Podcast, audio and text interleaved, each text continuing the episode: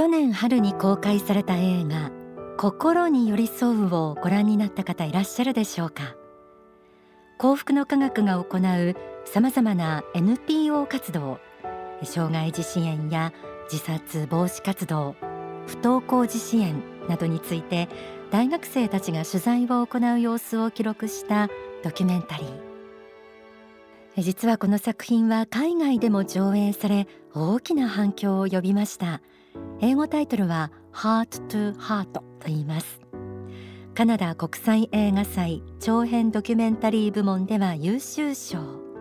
ハリウッドバージ映画賞国際ドキュメンタリー部門最優秀賞。そしてインディフェスト映画賞では厚労省を受賞するなどしています。幸福の科学の映画はアニメや実写などこれまで15作品が制作上映されています。ドキュメンタリー形式の映画では幸福の科学で仏法真理を学んでいる人々のまさに等身大の姿が描かれています。信仰に生きるってどういうことだろう。そんな疑問への答えともなるリアリティを登場する人々の体験談ですとか表情言葉などから感じ取ることができると思います。そして来週末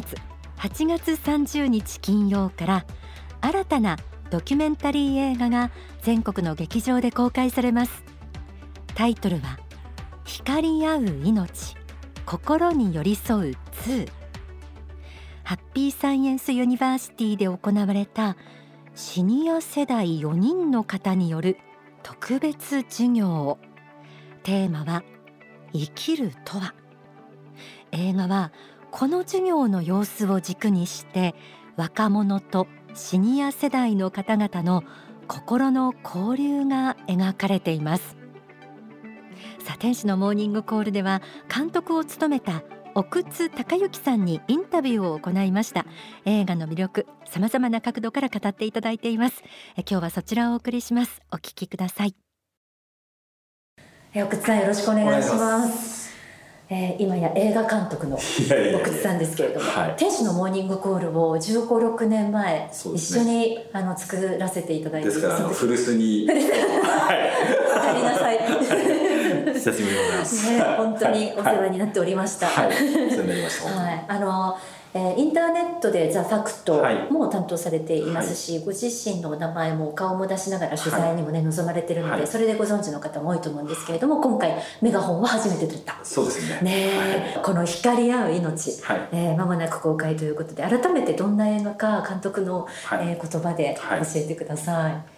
そうですね。あの、まあ、これ企画があの航空の科学の大川亮総裁なんですけれどもまあ、その時この企画の中のキーワードとしてですねその老いと若さ、まあ、老人と若者の対比っていうようなキーワードが出てきてまして、はい、結局その対比っていうのがこの映画の全てかなというふうに思うんですね。っていうのはその先ほどちょっと紹介していただいたと思うんですけれどもその特別授業でその、まあ、講師の方としてそのシニアの皆さん経験人生経験豊かな皆さんができてっていう方と、まあ、その若い人のこうが接することによって何が何が違うかっていって、まあ、それぞれみんな当然生きてるんですけれどもやっぱりこうお年の方っていうのはやっぱりその死っていうものがだんだんこう身近になってきてその中でこれからどう生きていくのか、そしてこれまでどうだ生きてきてどうだったのかっていうことをいろいろ話していくんです、それに対してこの若者っていうのはこれからですよね。だからそういう人たちの姿を通っていくと結局その、まあ、テーマになってる生きるとはっていうことにだんだんこう話がこう、いくっていうですね、まあ、そういう映画ですかね、はい、私も拝見したんですけれども、はいはい、もう一言で感動するから見てっていう思いでいっぱいなんですが、はいはい、あのやっぱり人生の大先輩が、はい。こうその人にしか乗り越えられないこの人生経験をね、ね、いろいろ乗り越えていくこの深さと重さと、うん、でもやっぱり皆さん信者幸福の科学の信者を学んで信仰してる方々なので、そこがやっぱり、ね、なんだろう普通のそのヒューマンドキュメンタリーとは違う何かが。あってここを本当ね、リスナーの方にも見ていただきたいなと思って、ね、まあ、そうそういう意味で言うとやはり皆さんその、まあ、もちろんその時は大変だったと思うんですけども、やっぱりそれをこう消化されて、ね、それをこう、まあ、知恵としてこう生きてらっしゃるなっていうのをすごく思いますね。はい。まあ、どちらかはあるじゃないですか、お年寄りのドキュメンタリー、若い人のドキュメンタリー、でもその若い人とお年寄りっていうそのなんか独創性というかですね、それはすごくこの映画の魅力なのかなっていうふうに思います。対比に終わってないですからね。あそうです。ねもっと深いものが見えてきますもんね。ね。あの今回の映画は「心に寄り添う2」ですけれども、はいはその前作の「心に寄り添う」はい。でこの「心に寄り添う」を生かし続けている。この言葉はどのように監督は受け止めていらっしゃるでしょうか？そうなんですよね。初めはまあ心に寄り添う2っていう仮題としてスタートしたんですけれども、はい。まあ、その後にですね「あのまあ、光り合う命」というテーマ曲をあの大川総裁からいただいて、まあ、それから「光り合う命」っていうタイトルにしたんですがだから初めは心に寄り添うってどういうことなんだろうっていうのを考えたんですね。でなんて言うんでしょうまあ優しくするとかそういうことだけではないのかなと思ったんですよ。というよりもやっぱりそのまあそれぞれがこうそれぞれの人生を生きてるわけじゃないですか。で大変なこともあればあの楽しいこともあるけど、まあ、それぞれが生きていると。でまあ幸福の科学的に言うならばやっぱりそれはそのこの時代を選んで生まれ変わってきて、まあ、魂修行人生修行をしている同期生というかですね。だから年齢も違うしその環境も違うけど、まあ、みんな同じ同級生なんだなと、同じ仲間なんだなっていうふうな目で人を見るっていうことが心に寄り添うなんじゃないかなっていうふうに私は思ったんです。だからそうじゃなく単純にあの苦しいよね大丈夫とかっていうことだけじゃなくてそういう気持ちでその人を見ていった時に普通では見えない部分も見えてくるじゃないですか。この人がどういう気持ちで生きてるんだろうとか。この人はどういう、まあ、例えばこの人生で何をなそうとして生きてるんだろうとかね。そういうふうにこう見ていく視線っていうのが心に寄り添う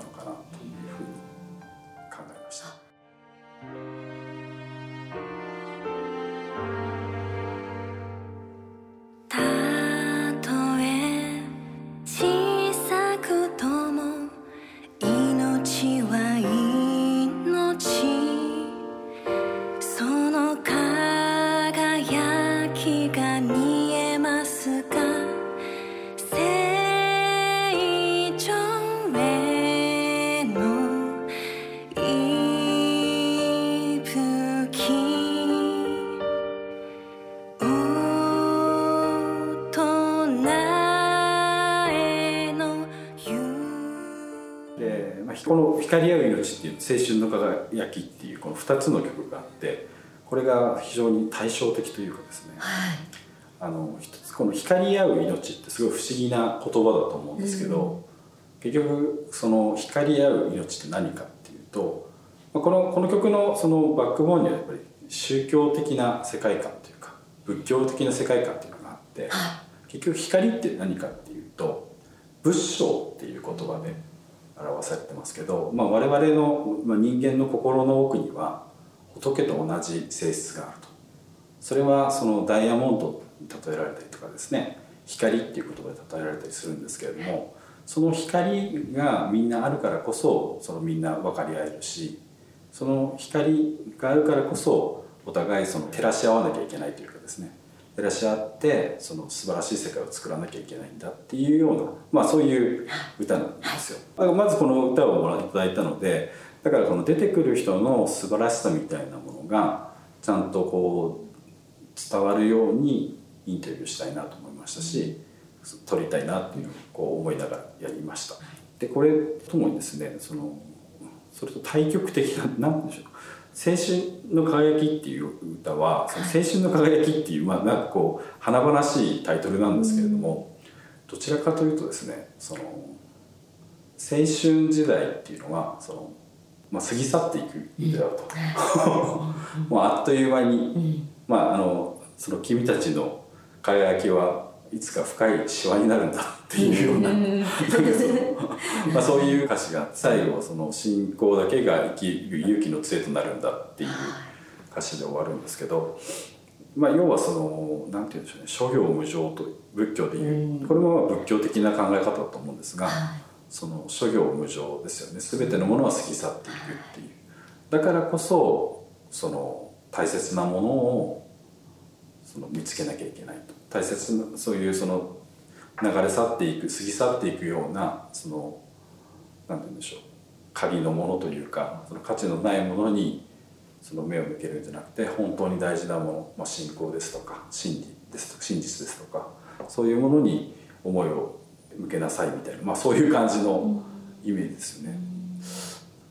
要するにその若さの輝きっていうのももちろんありますし可能性素晴らしい部分もたくさんありますけれども逆の意味で言うとその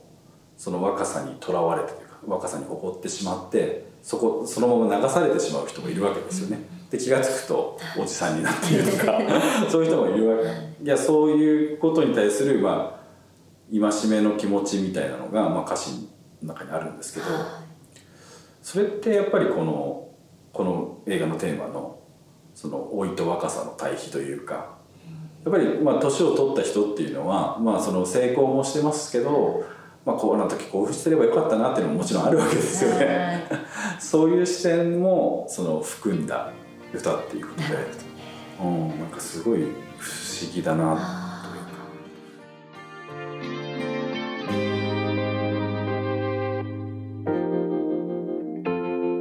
自分が輝いていること気づくこともなくきらめいている。お金もなく地もなく名誉もない君たち。何もないと感じることが出てくる若者はハッピーサイエンスユニバーシティ、まあ、一般的に言えば大学みたいなものってあの説明すれば皆さん分かっていただけると思います、で HSU と略してよ略称します。HSU のあの学生が、うん、いっぱい出てきますけれどもこの意味もあるんですよね。そうですね、ん。はい。いや本当にですねあの、まあ、取材をしてこう、まあ、いろんな人に話を聞いて、まあ、みんな本当に素晴らしい子たちだったんですよね。あの学生さんとして本当に素晴らしいし、まあ、単純にその人間として素晴らしいだけじゃなくて実際にもう特許を取って企業の準備をしていたりとかですね。すごいですよね、えーその実際にこうあとまあ英語力をすごくこう上げて、卒もうもうあの実際は卒業してるんですけど、っていうような子たちがたくさんいてあ本当にこう立派だなっていうのをすごく思ったんです。でこの,、まあ、この HSU っていうのはその実は2014年にですね幸福の科学大学として文部科学省に申請してるんです、はい。しかし結局その、えー不可となったわけです。認可されなかった。認可されなかった、ななんで不可になったのかっていうこう理由っていうのをこう、まあ、それは今文部科学省のホームページでも見れるんですけれども、まあ、PDF の2枚ぐらいになってるものなんですがじゃあなんでダメなんだっていうのをこう見ていくとですね、まあ、要はその、まあ、霊言霊言集を中心とするようなその学校っていうのは学問をやってるとは言えないんだというんですね。そういう学問をやっているところは、まあ、学問をやってると言えないんだから、えっと判断力とか人間性とか教養を身につけさせることができないとそれは文科省がそうですね。そう判定して判定してでまずその1個目のですねその、まあ、霊言を中心にしてるから学問的じゃないっていう言い方ですけれども信教の自由とか学問の自由っていう考え方がするとやっぱりそれはちょっと越見なんじゃないかなっていうふうに思うんですね。仮にそれが自分のその常識というか自分がわからないものであったとしてもそのそれを信じている人がいて、まあ、その団体がそれなりのその実績というものがあるんであればそこはやっぱり一つ尊重するというのがその信教の自由の考え方なのかなと思うんですけれどもまずそこがどうかなって思ったのとあとまあそういう人間性とかですねその、まあ、要するに生徒育てられないだろうと学生育てられないだろうっていうような言い方されたのもまあまあでもその時はなかったわけですから、まあそういうこともあるかなって思ったんですけどね。しかしあのこの秋ですね2019年の10月にもう一度幸福の科学大学として申請をするということなんですね。はい、でその時はですねもうあの、うん、実績というか、ね、実際に育っている子たちがいるわけですよ。い。や本当にこういや人間性も育ってますし、あの判断力も育ってますし教養も育ってます。そういう実績がすでにあってもしそれでダメだというんだったらそもそも大学って何なんだろうとか、うん、そもそも教育って何なんだろうっていうのを思うんですよ。うん、い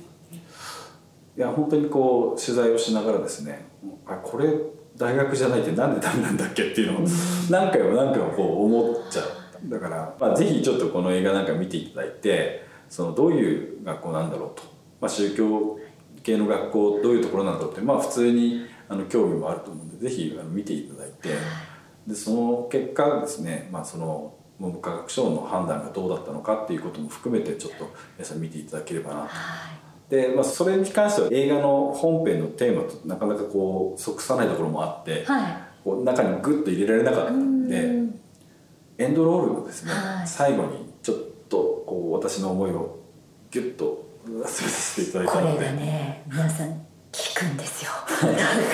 本当に突きつけられる感じで本当に問題提起をされてるなというそうですね。だからぜひあのエンドクレジット最後まで立たないで。ね、私からもお願いします、はい、はい、ありがとうございます、仏法真理を学び実りある人生を送るシニアの方々幸福の科学学園や HSU で学ぶ学生たちの命の輝きその光に映画を通して触れていただきたいと思います。ではここで大川隆法総裁の説法をお聞きください。ハッピーサイエンスユニバーシティの入学式で説かれたニューフロンティアを目指してと題された法話の一部です。宗教とは何か？数学者の岡清先生は言っています。宗教っていうのは結局人の悲しみが分かる人間を作るもんなんじゃないのと。人の悲しみが分かるということがこれが愛なんじゃないの。これが宗教なんじゃないのというようなことを数学者の岡清先生は言っています。私もある意味ではそれは当たっていると思ってます、えー、まあ悲しみが分かるという言い方をしてますがコンパッションですね。まあ人の気持ちまあ同情と訳したら十分ではないと思いますけれども。そういう人でなければダメなんですよ。頭のいい人がですね冷たい人間になって理性的であるということは利己的であるということと同義になったらこの世はもう未来は暗いです。頭のいい人が他の人の悲しみ苦しみが理解できてそれを解決しようと努力していく方向にこそ未来はどうしても向けていかねばならないんです。それが宗教の使命であるしそれが宗教が作る大学の使命でなければならないんです。この世でのルールやこの世での紙の上だけのいろんな議論は結構だけども根本的には人々の苦しみや悲しみを見てそれを解決することが宗教の使命であるのでそれはいわゆる教えとして人々に伝えて人々を救済する魂の救済をするという活動も当然出てくるけれども人々がいろんなもので、えー、生活に苦しんでいるならばそれを豊かにするにはどうしたらいいかということを考える。産業の面から考え経営の面から考え経済の面から考える人も必要ですし政治の面から考える必要もありますしジャーナリズムの面から考える必要もございます。いろんな面から考えていく必要があります。そうした大きな意味での宗教でありますので私たちは、えー、もう一回原点に立ち戻って宗教全体の中にいろんな学問が全部入っている教育だって宗教の中の一部分なんだ。だから信教の自由が教育の自由と一緒のもんなんだ。これが HSU の、まあ、立場です。私たちは教育しようとしてるけれども教育っていうのは宗教の本来の任務なんだ。人々を教えるところなんだ。お聞きいただいた説法は書籍未知なるものへの挑戦に収められています。映画光り合う命心に寄り添う2 8月30日から全国の劇場で公開です。